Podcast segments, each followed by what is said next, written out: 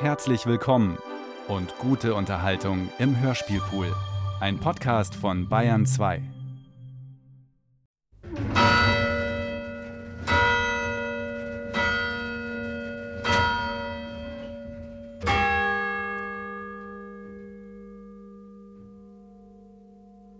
Trefft ihr einen Schwarzkopf in grünem Mantel einmal auf der Erde, und zwar so, dass er den Hals gebrochen.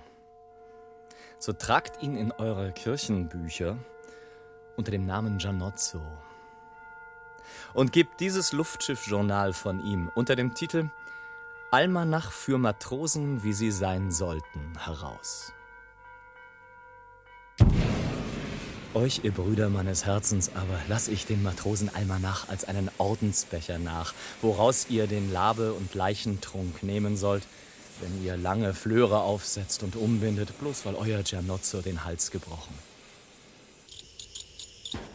Ich habe einen Doppelazot, verzeiht den Namen, ausgefunden, wodurch die Luftschifferei so allgemein werden kann, dass man die andere zu sehr verachten wird. Und mein Schiff wie ein Wassertropfe in die Gießgrube der schweren, für einen Ton und Bug ineinander schmelzenden Glockenspeise der Menschheit springt. Wetter, wie wird die weiche Masse in 1000 Zacken und Knellen zerschießen und alles hoch hinaus wollen. Ihr Leute, Giannozzo ist im Besitz einer ganz neuen, noch einmal so leichten azotischen Luft.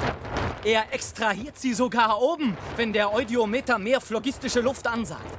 Er lässet immer ein Naphtaflämmchen brennen, wie unter dem Teekessel flackert. Er treibt droben oft die Kugel höher, ohne das Abzuggeld von Ballast auszuwerfen. Er hat einen Flaschenkeller von Luft bei sich. Die Kugel hat nur den Halbmesser anderer Kugeln, die nicht mehr tragen, zum Diameter. Sie besteht überdies aus einem feinen, aber unbekannten Leder mit Seide überzogen. Das ist gegen den Blitz. Aber nun ist's genug. Ich fahre auf und davon. Mein Schiff hab ich, da doch jedes so gut wie eine Glocke oder seine Mannschaft unter der Linie eine Taufe haben will, den Siegkobel getauft.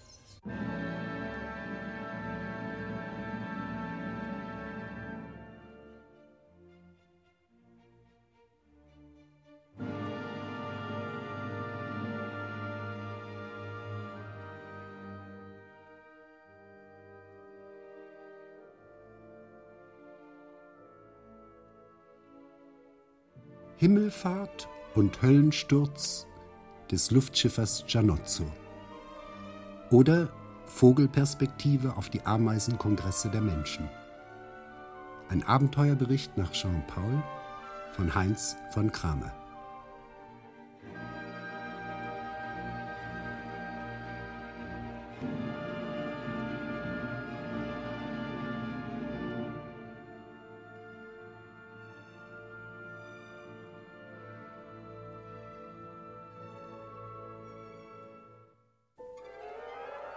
Könntet ihr doch jetzt unter meinem Luftschiff mithängen, Freunde. Ihr machtet gewiss die Sänftetüren meiner Lufthütte weit auf und hieltet die Arme ins kalte Ätherbad hinaus und das Auge ins düstere Blau. Himmel, ihr müsstet jetzt aufstampfen vor Lust darüber, wie das Luftschiff dahin sauset und 10 Winde hinterdrein. Und wie die Wolken an beiden Seiten als Marschsäulen und Nebeltürme langsam wandeln. Und wie drunten 100 Berge in eine Riesenschlange zusammengewachsen, mit dem Gifte ihrer Lavaströme und Lawinen zornig zwischen den Ameisenkongressen der Menschen liegen.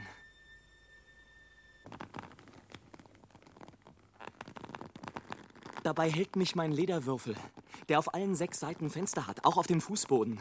Hier im oberen Dezember, der Juni drunten liegt, über 3000 Fuß tief, ganz warm. Wie eine zerbrochene Bouteille, ein Gurkenstängel. Ich warte sogar, wie ein Paradiesvogel, meinen Schlaf über den Wolken ab und ankere vorher in der Luft.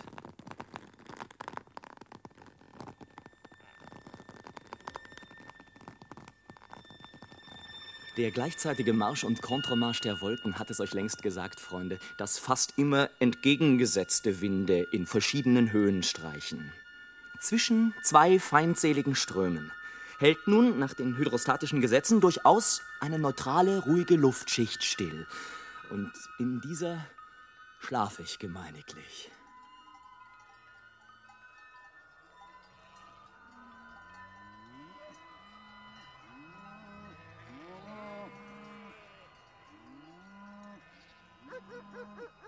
Vierte 4.500 Fuß tief rennt jetzt die weite Erde, da ich glaube fest zu schweben, unter mir dahin. Und ihr breiter Teller läuft mir entgegen, worauf sich Berge und Holzungen und Klöster, Marktschiffe und Türme und künstliche Ruinen und Ware von Römern und Raubadel, Straßen, Jägerhäuser, Pulvertürme, Rathäuser, Gebeinhäuser so wild und eng durcheinander herwerfen, dass ein vernünftiger Mann oben denken muss, das seien nur umhergerollte Baumaterialien, die man erst zu einem schönen Park auseinanderziehe. Auf der Fläche, die auf allen Seiten ins Unendliche hinausfließt, spielen alle verschiedenen Theater des Lebens mit aufgezogenen Vorhängen zugleich.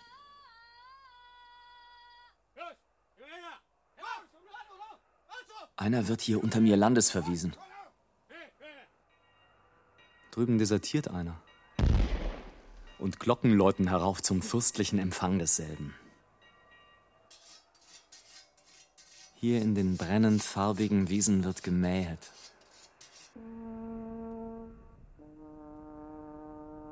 Dort werden die Feuerspritzen probiert.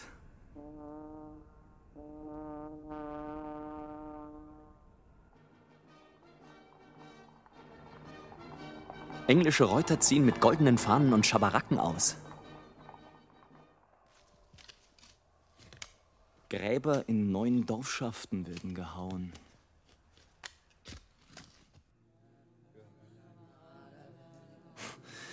Weiber knien am Wege vor Kapellen. Oh, das größte Sammelsurium von Widerspruch, Wahnsinn, Habsucht und Tücke ist doch ein menschliches, gedrucktes Gebet. Nur du, heiliger Fénelon, konntest beten. Denn du liebtest Gott.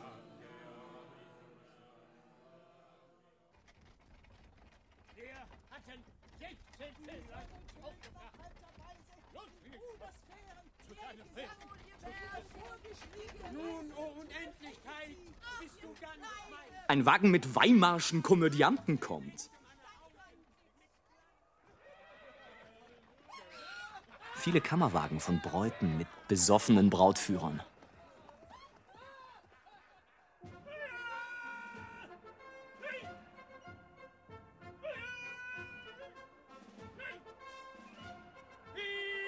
Paradeplätze mit Parolen und Musiken.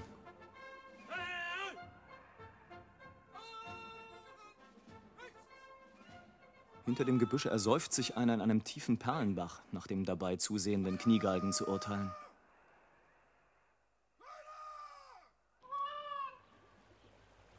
Lange Fähren mit vielen Wagen ziehen unten über breite Ströme. Und ich oben gleichfalls, aber ohne Fährgeld. Ein Schieferdecker besteigt den Stadtturm und ein sentimentalischer Pfarrsohn guckt aus dem Schallloch. Und beide können, das kann ich 4.500 Fuß hoch observieren, weil die dünne Luft alles näher heranhebt, sich nicht genug über das 100 Fuß tiefe Volk unter sich verwundern und erheben. Gartendiebinnen mit Brustavisen stehen in Prangern, wie Heilige in Kapellen, sehr umrungen. Einer auf Knien und hinter der Binde muss 3 Kugeln seiner dreifarbigen Kokarde wegen in den Pelz auffangen.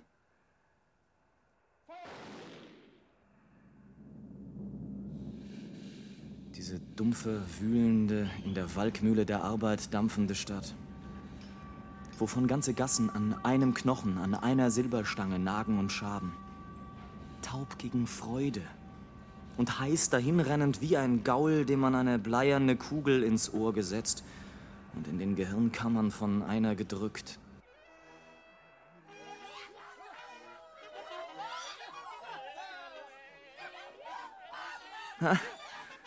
Ein für die Kirmes angeputztes Dorf, samt vielen nötigen Verkäufern und Käufern dazu.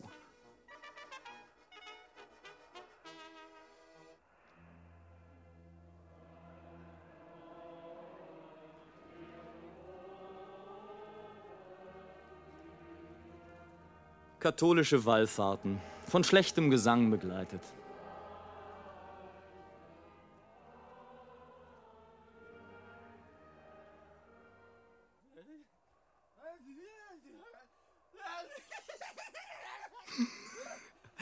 Ein lachender, trabender Wahnsinniger muss eingefangen werden. Sieh da.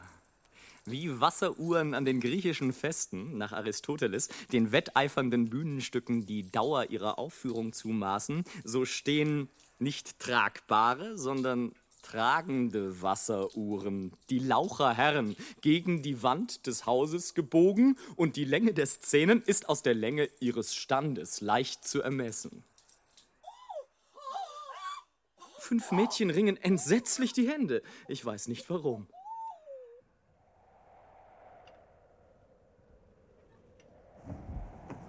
Über 100 Windmühlen heben im Sturm die Arme auf.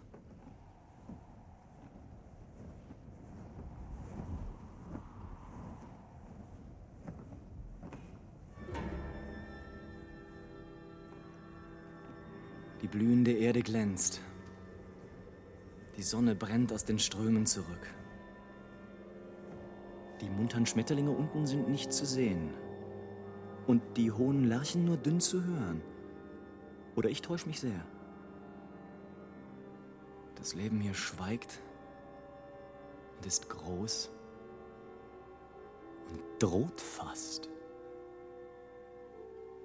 Gott weiß, welcher gewaltige, böse oder gute Geist hier in dieser stillen Höhe, dem Treiben grimmig grinsend oder weinend lächelnd zusieht und die Tatzen ausstreckt oder die Arme. Und ich frage eben nichts nach ihm. Hey, holla! Sie da oben! Mein Herr! Wollen Sie mir nicht ohne Scheu subrosa entdecken, auf was Sie eigentlich mit Ihren aeronautischen Versuchen hinzwecken? Ich, mein Herr? Auf nichts! Auf Spaß! Ernsthaft, Herr! Der Scherz ist unerschöpflich, Herr, nicht der Ernst. Hören Sie, Höhenmessungen, astronomische oder meteorologische Versuche, Untersuchungen der Wolken können Sie mir ohnehin eingestehen. Aber greifen Ihre mühsamen Reisen nicht mehr ins praktische Leben? Wahrlich, bloß zur Lust lebe ich oben und aus Ekel am unten. Deshalb setzen Sie Ihre Gesundheit in der kalten, feinen Luft zu? Herr, die setzt jeder Schuster, jeder Autor, jeder Stubensitzer zu. Denn um ganz gesund zu leben, muss man leben wie ein Vieh, wie ein Bär oder Hirsch. Und wenn euch eine Gewitterwolke an sich zieht? Darauf dachte ich oft. Dann wär's aus. Aber ich werde wohl mein Ziel vorher fassen. Warum will ich's denn dem guten Querkopf nicht sagen? Ich reise nämlich als geografisch-militärischer Luftspion, nehme dann in Schwaben französische Dienste und versuche mein Glück, wenn mich keine Kugel trifft. Das höre ich gern, mein Herr. Oh, die Blinden. Dem Magen darf man, sie erlaubten's, alles opfern. Die Jahre, das Blut, sogar ein Stück Tugend. Aber dem Herzen, der Lebensfreude, nichts als was jener vom Opferaltar ungefressen übrig lässet. Und die heilige Psyche ist euch nichts als der Futtermarschall, Erzküchenmeister und Erbvorschneider. Ach, der Küchenjunge des Magensacks. Geht, ich will weiter hinauf. Ach, ihr Brüder und Freunde. Kennt ihr auch den Ingrimm, wenn der Mensch sich vergeblich Ein paar Sintfluten oder jüngste Tage oder einen mäßigen Schwefelpfuhl wünscht und es wie ein fauler Hund mit anschauen muss, wie zahllose Blut- und Schweinigel, Kirchenfalken und Staatfalken in allen Ländern, Departements und den 3 Zeitdimensionen ungestraft saugen, stechen, stoßen und rupfen, wie sie gleich dem grünen Wasserfrosch, der die bewohnten Schneckenhäuser verdauert, Häuser und Länder verdauen, wie sie, die besagten Bestien, wie der Ochse des Phalaris, sogar den Schrei des Menschenschmerzes in das Brüllen einer wilden Tierstimme verkehren. Oh, könnte man nur eine Woche lang als ein hübsches, volles Gewitter über die Menschenköpfe ziehen und sie zuweilen berühren von oben herab. So wollte ich nicht klagen. Ihr armen Sünder allzumal, wollte Gott, ich wäre ein Platzregen. Über einen ganz vollen sächsischen Garten solcher Art, einen Kaninchengarten mit eleganten, langhosigen, ohne Hosen besamet, streckte ich im Zorn transitorisch meinen Arm aus, wie Xantippe ihren über Sokrates unter der Haustüre und goss es, ihr wisst schon was, auf die Lustpartie hinunter. Mit Effekt gebe der Himmel, auf keine andere Weise als mit diesem Strichregen machte ich meine erste Gastrolle in der kursächsischen Atmosphäre. Als Jagdtäufer.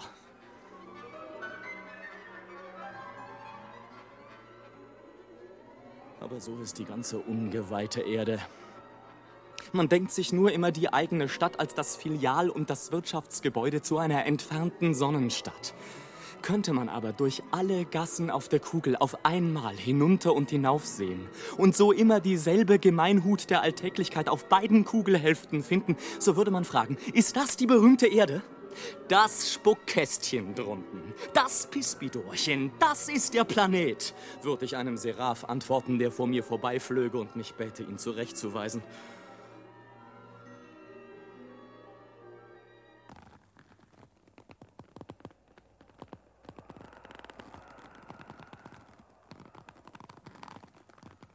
Endlich, wie man doch hier oben in der stillen, heiligen Region nichts merkt, was drunten quäkt und schwillt.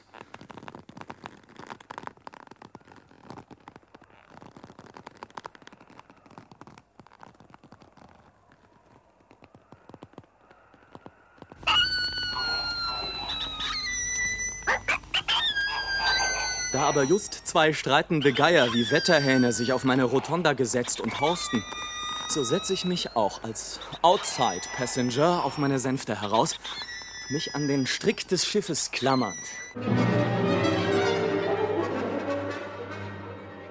Allein, da ich so im wilden, ewigen Szenenwechsel 5 Stunden lang hingefahren bin, über eine Religion und Landschaft und Reichsstadt nach der anderen, über eine Saat von Völkern, wovon wie Blumen das eine um 5 Uhr morgens, das andere um 9 Uhr, das dritte um 2 Uhr zum Tage erwacht und der Sonne aufgeht oder auch dumm einschläft, und als so auf dem langen Farbenklavier des Lebens alle finstere und lichte Farben vor mir laufend aufgehüpft, so wird mir auf meinem alles zusammenspinnenden Weberschiffe miserabel, leer und wehmütig zumute.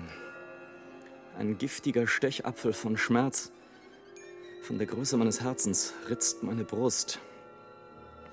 Und ich niese sehr nahe am Weinen. Weine aber nicht. Nein, nein. Glaube nicht. Paternoster schnuren von Welten über mir, dass ich, getröstet und weinerlich, je aufschauen und sagen werde, ach, dort droben. Oh, das dort droben werden auch Siegkobel umschiffen. Und die Schiffskapitäne darin werden Kalender genug machen über ihr nur anders verrenktes Personale unter ihnen und werden zur Erde sagen, wahrscheinlich tout comme chez nous.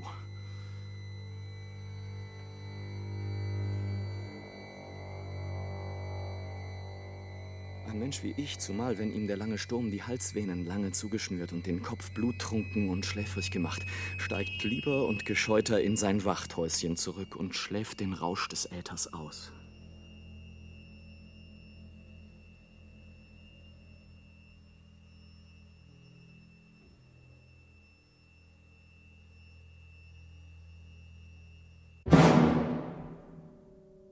Aber närrisch wurde ich geweckt. Die Fregatte war auf einen Felsen gestoßen. Meine Kajüte war mit goldenem Feuer gefüllt.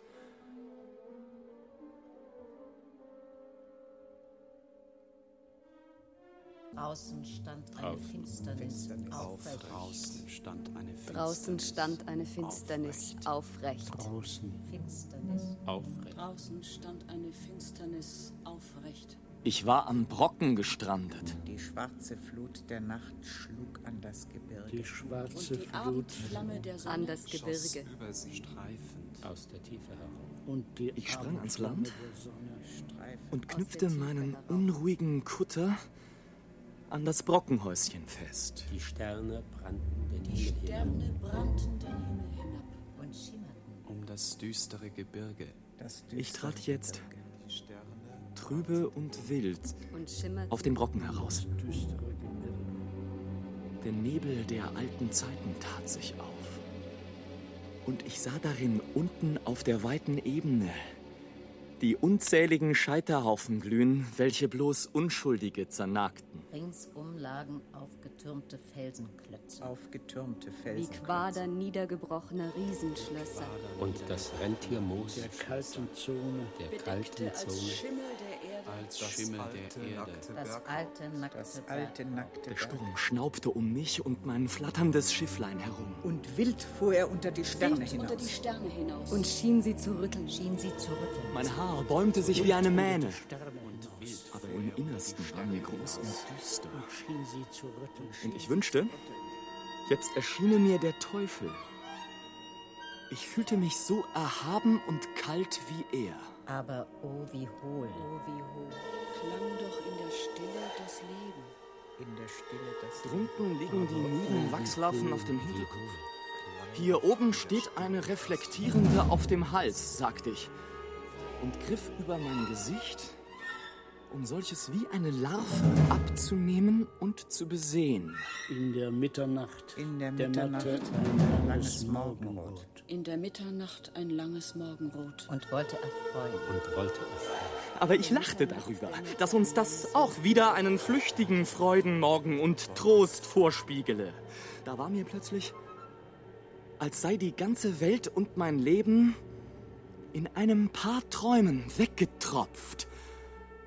Und das Ich sagte zu sich selber, ich bin gewiss der Teufel.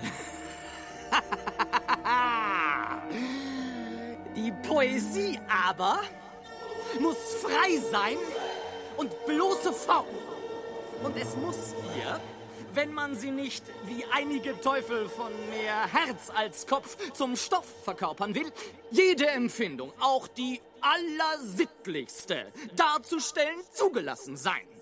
Ist es nicht unbillig darum, von bloßen Darstellungen auf das Herz zu schließen und den Dichter nicht von dem Menschen abzusondern, da man doch in weit schwierigeren Fällen Werke wie das des Petronius lesen und sogar schreiben kann, ohne den geringsten Einfluss auf das Herz? Sind dann die gebildeten Europäer,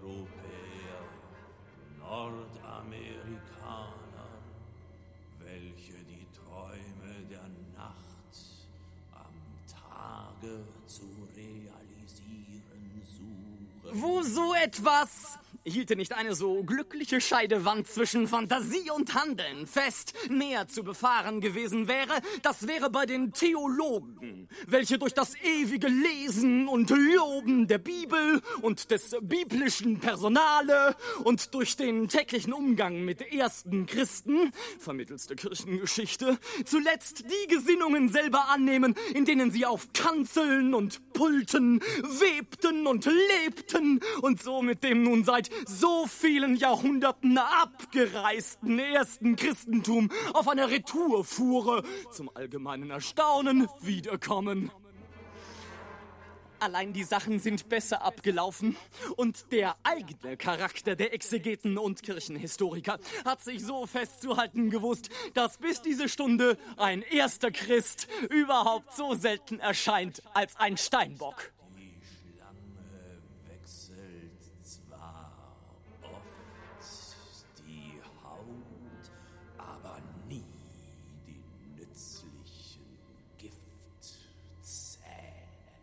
In der Tat sollten Teufel sich mehr bedenken, ehe sie über die Menschen, die doch ihre adoptierten Kinder sind, herfahren und sie für Tugendpuritaner erklären, bloß weil sich einer und der andere auch in erhabenen Empfindungen im Vorübergehen scherzweise versuchen will. Oh, wie ungerecht! Mir wenigstens sind solche Überbeine des Erhabenen weder in Bordellen noch Kaffeehäusern noch Spieltischen an solchen Reisenden zu Händen gekommen. Gleicherweise tritt von Zeit zu Zeit der Dichter auf das Theater und auf das Papier und sondert sogenannte tugendhafte Empfindungen ab und der Leser mit.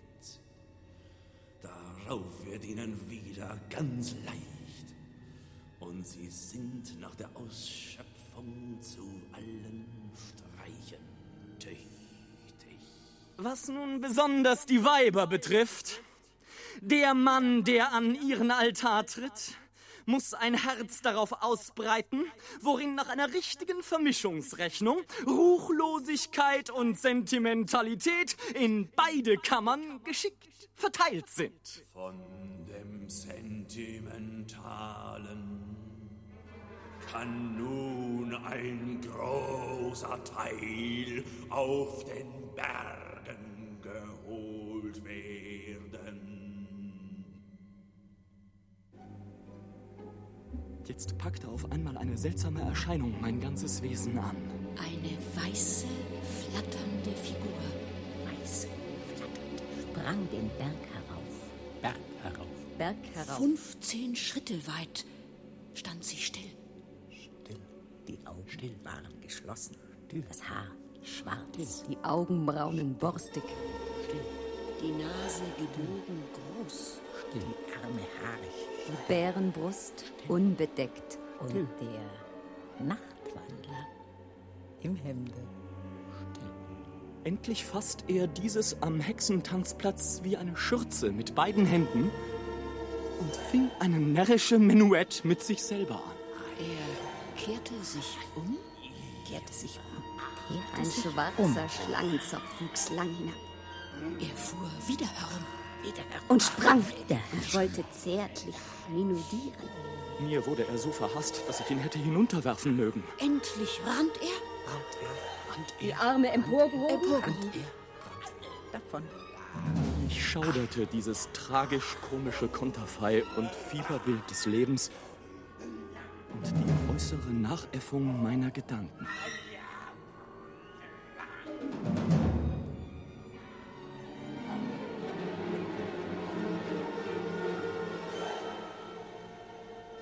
Aber ich konnte nun auf diesem, wie ein Alp drückenden Berge nicht mehr dauern, sondern fuhr in meine Sänfte, schnitt sie los und schwamm ins weite, lebendige Nachtmeer hinaus.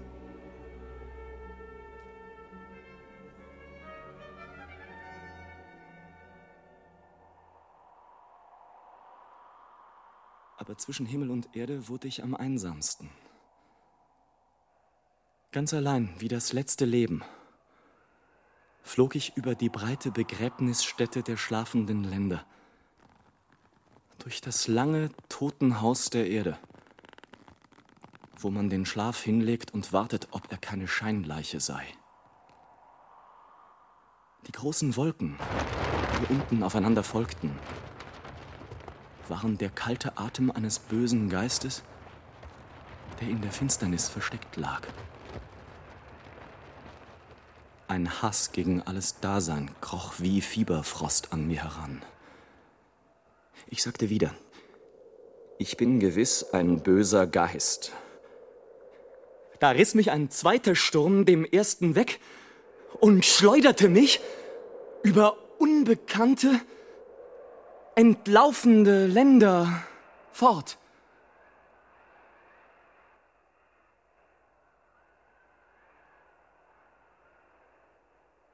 Plötzlich zog unten eine anmutige Ebene voll zerstreuter Laubbäume vorbei, ganz mit Affen des Lebens. Mit Körpern bedeckt, die sich wie Mittagsschläfer warmer Länder zum Schlummer ausstreckten. Zerstreuerte Laubbäume, Affen des Lebens. Anmutige Ebene.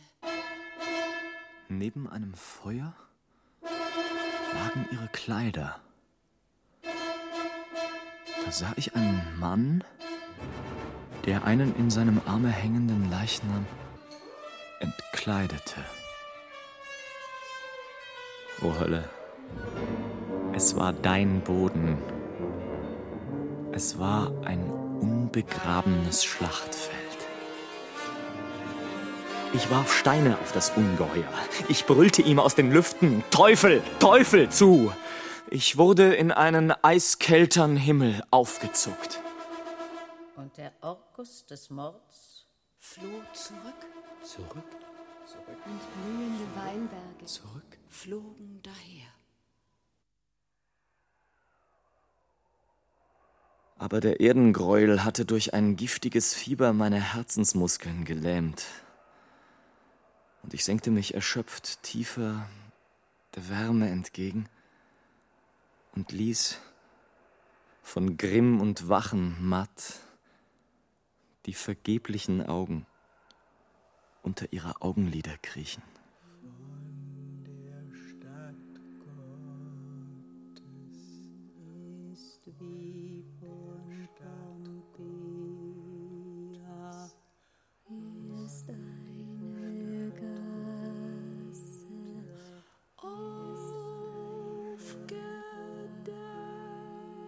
Wie sonderbar und hold verträumt ich den äußeren Traum.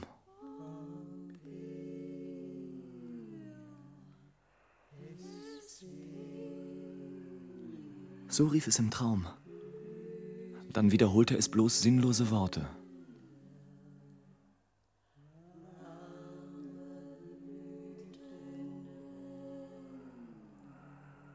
Und dunkle Wellen der Lust liefen über mich hinüber.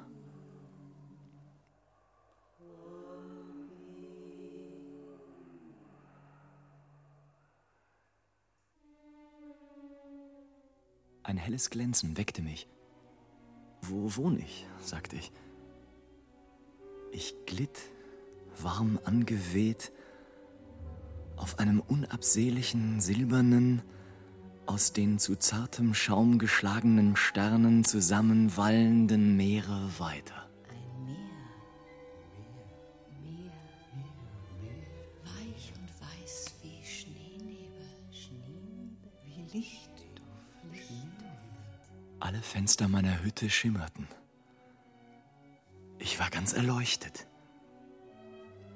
Ich schiffte in dem über die Nachterde hingedeckten Wolkenhimmel. In dessen Flut der aufgegangene Mond wie ein Schwan mit seinem Glanzgefieder alle Wogen durchstrahlend stand, ehe er herausfüllte ins Blaue. Statt wie ein Wasservogel länger über der weißen Fläche wegzustreifen, riss ich meine Lufthähne auf und tauchte mich unter in die lichte Flut der zusammenspringenden Naphthaquellen. So ging es selig dahin. In der weißen, rosenwarmen Nacht. Ich wusste nicht, welches Land unter mir grüne.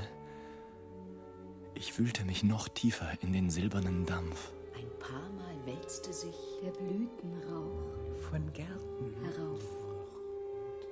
Einmal fuhren Waldhörner wie Blitze durchs Gewölk und tanzten nahe wie Geister in der Luft. Lange war es still. Wieder klingelte ein Glockenspiel, also aus einer zugedeckten Stadt unter mir. Dann wurde es kühl. Das Meer zerriss in lange Berge. Und weite Spalten schauten auf die Erde.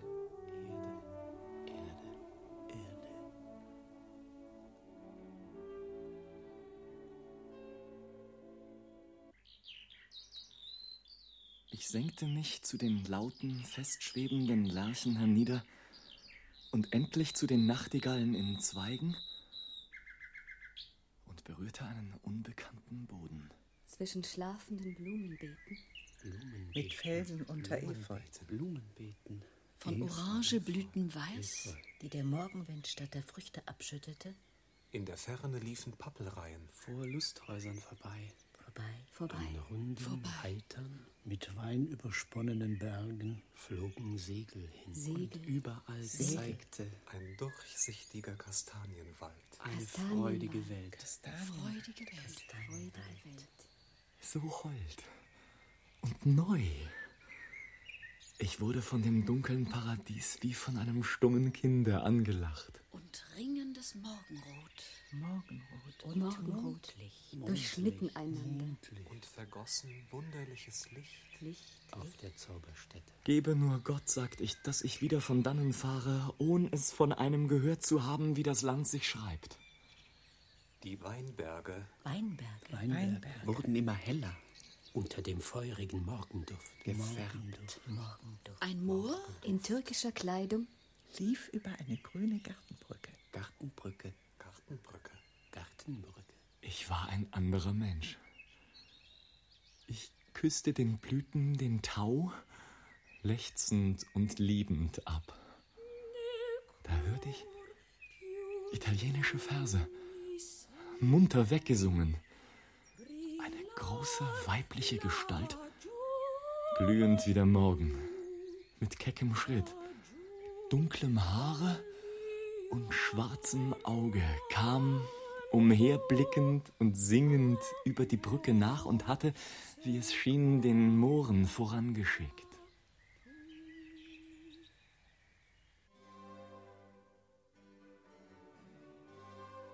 Welcher Sonne schaue ich geradezu in den Jugendglanz aller Reize, sagte ich italienisch. Ich komme heute vom Brocken und bitte Sie, mir alles zu sagen, nur nicht, wie Sie oder die Gegend heißen, die ich vor mir sehe. Ihr seid aus Rom? Der Maler? Das sagte sie italienisch. Und Gianozzo, sagte ich. Giannino? Der. Und dieses ist meine Luftfähre. Darf ich Sie nun ernsthaft um ein Frühstück durch den Mooren bitten? Um wirklich niemand hier zu sehen und zu hören als Sie. Vite, mon petit, et ne dis pas que oui. Ihr gefallet mir damit. Ihr liebt die Poesie. Nichts außer ihr ist schön. Die Jugend ist auch eine. Ich will nur weniges Böse von denen sagen, die aus den Blumen der Poesie immer eine Blutreinigung kochen. Und von denen, welche die der Freuden nur wie Lesezeichen in ihre Akten und Handelsbücher legen. Sprechen wir lieber von der Liebe und von ihren Brautführerinnen, der Malerei und der Musik. So groß und so frei, wie wenige Männer. Welch eine schöpferische, gerüstete Zeit zieht daher, welche das große, dumpfe Nonnenkloster des weiblichen Geschlechts abbrechen und die finstern Mönchschleier von den schönsten Augen reißen wird. Welche schöne, dunkle Augen sind doch die euren. Aber sagt mir nur frei heraus, weshalb ihr so oft nach Norden blickt. Ich will euch offenherzig entdecken, wonach ich so nördlich sehe und abweiche. Mein Geliebter will diesen Morgen kommen. Liebt nur recht, Schöne. Und so recht über alle Beschreibung. Aber gebt mir eine von ihm. Ich werde nachher einen Pomeranzenzweig mit einer Frucht abreißen und ihn, wenn ich euren Geliebten auf meiner Höhe sehe, herabwerfen. Zum Zeichen. Es ist ein rot gekleideter Jüngling auf einem Rappen mit einem grünen Reitknecht auf einem Schimmel. Seht nur, ich lasse einige mit Gas gefüllte Kügelchen von Goldschlägerhaut als Wetterhähne und Leuchtkugeln auffliegen, um den oberen Wind über der Windstille zu erforschen.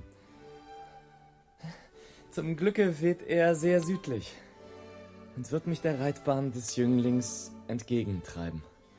Nun geht. Meine Avis-Fregatte ist schnell zum Auslaufen ausgerüstet und hängt, seht, nur noch an einem Geländer mit einem darum geschlungenen Kettchen fest. Nehmt euch doch recht in Acht, Giannino.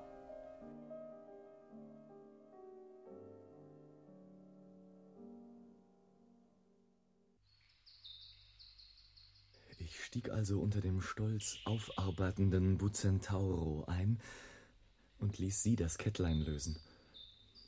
Da zog ich ihr 3 Rosen aus der Brust und bückte mich zur Gebückten heraus und flog mit dem Raube eines Flammenkusses von den üppigen, vollen Lippen in den Himmel hinauf.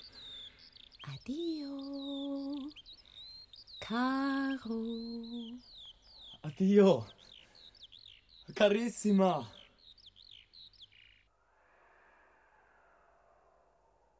Mein Herz schwamm berauscht im Glanze der Schönheit und des romantischen Morgens.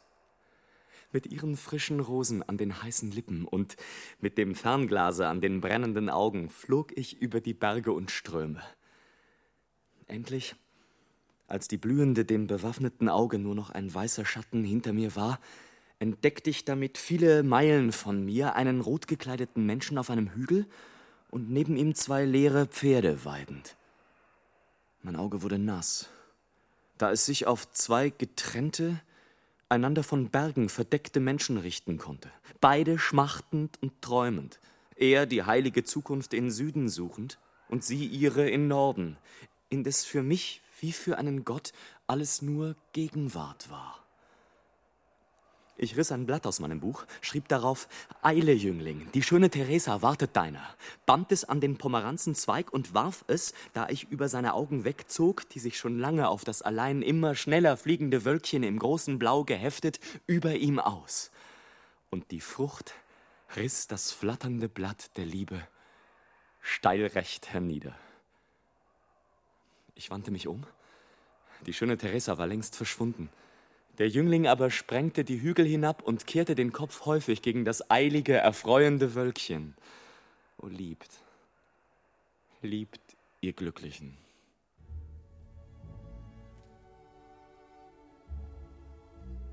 Lange, sonnentrunkene Perspektiven liefen wie glänzende Rennbahnen der Jugend, wie Himmelswege der Hoffnung hin. Das goldene Alter des Tags, der Morgen, schien meinem schönen Wahne umzukehren. Ach, kein Morgen und keine Jugend steht von Toten auf ohne eine Nacht.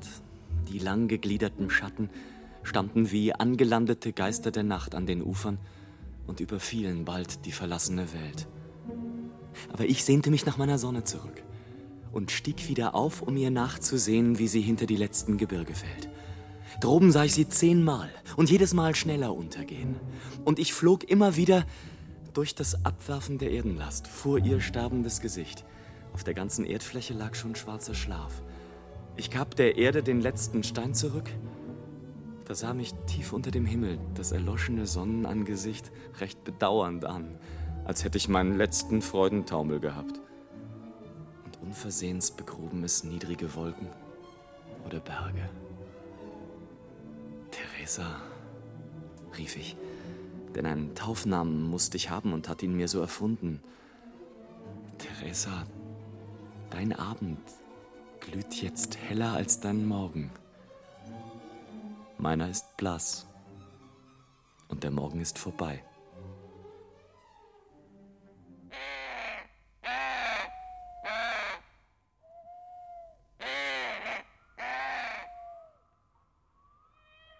Die Gewalt des ungeheuren Schicksals, edle Etwan? Nein, dagegen bin ich löwenstark, sobald nur mein Herz an deinem klopft. Ach, wo ist denn mein Schnupftuch, dass ich's flattern lasse und mir meinen Augapfel trockne? Ja, die Weiber sind wie Kalk, den der Freskomaler so lange bearbeiten und bemalen muss, als er nass ist. Aber da geht doch im Mondenschimmer der Herr von Fahland. Schon ein fataler Name. Mit einem ganz schwarz eingekleideten weiblichen Herzen. Ich kenne und segelte ich über der höchsten Wolke, Fahrlanden am Gange der Arme gleich. Er ist hier in Mühlanz, wo ich just niedergehe, Zensor des ästhetischen Fachs. Oh Mond. Meiner treu ein angebissener Mohnölkuchen vom Mond. Mond. Vielleicht glänzest du so still und heilig, weil du ja mit mir schwelgest und leidest und wandelst. Oh, wir schwachen Weiber. Aber du, Fahland, hast du nicht 8 Bräute in 4 Städten und heiratest die 9. in der 5.? Und was hast du so spät im Park mit der schwarzen Schleiereule vor? Das Schnupftuch. Sieh nur das meine, wie eine Korsarenflagge. Fahland, wie seine ganze Diebesbande, hält das Abendrot und ganze Haine bloß als Springwurzeln an das weibliche Herz, damit dieses Vorlegeschloss der Person aufspringe. Mit der Erdkugel und einigen Himmelkugeln und der 2. Welt behren sie die Schlinge für das dumme Schnäusvögelein vor. Oh, ihr Herzen aus Wachs, das aber vor der männlichen und poetischen Flamme herunterrinnt, die mit der Spitze gen Himmel zeigt, obwohl mit Grundfläche und Nahrung auf der Erde aufsitzen. Ach, die poetischen Roms. Oh, mein Herr Zensor im ästhetischen Fach. Der Passagier, der hier über Ihnen schwebt, kennt Sie sehr gut und hat in der Luft alles gehört und behorcht. Sie Heuchler. Springt man so um mit Gänslein, wie ganz gewiss das Schwarze da unter mir ist? Braucht man das Herz zum Diebsdaumen, den Pegasus zum Schießpferd gegen diese einfältigen Trappen und die schöne Nacht zum Nachtgarn und den Sternenhimmel zum Lerchenspiegel? Herr Federschütz, stellet ihr Spitzbuben nicht den Mond als Tellerfalle der Nymphen auf und den Regenbogen als Sprenkel?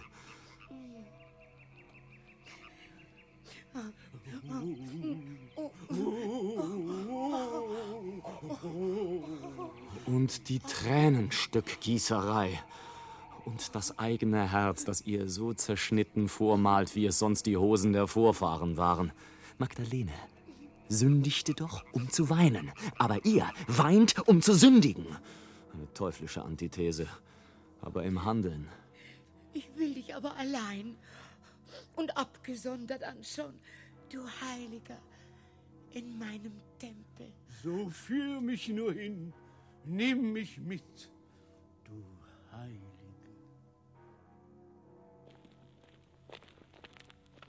Gott gib ihm noch heute eine höllische Nacht. Ich bin nie ein Tugendspiegel gewesen, aber wahrlich, ich beging allzeit meine Todsünde und damit Schabab. Nie blies ich ein armes, dummes Herz mit Äther auf und ließ den Globen an meinem Faden bald hoch, bald niedrig fliegen und tat zuletzt einen derben Schnitt hinein, dass es mir als ein welkes Häutchen vor die Füße niederfiel, nach langem Ziehen, Schwellen, Weinen, Irren und Zagen und seiner und meiner satt.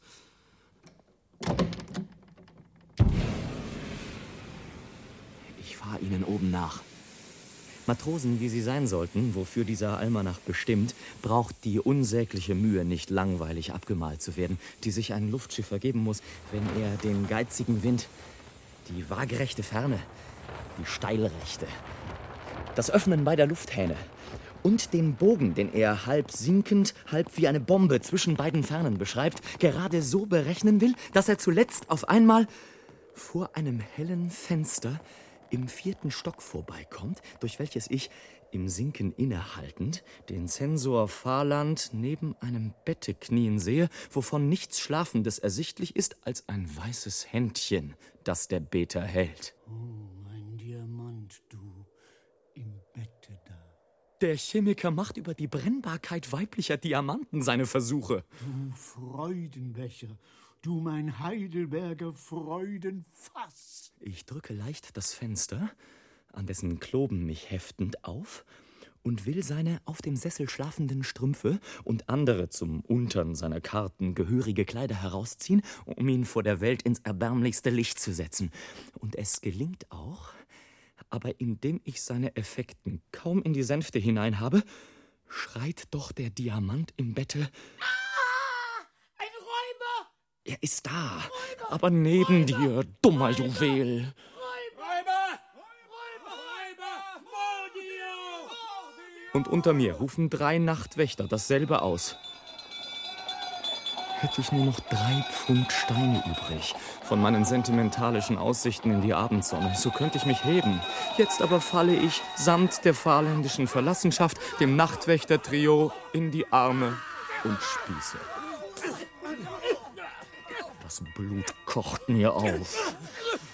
Aber ich will einen Winter hineinwerfen und es kühlen. Für die Subjekt gefällt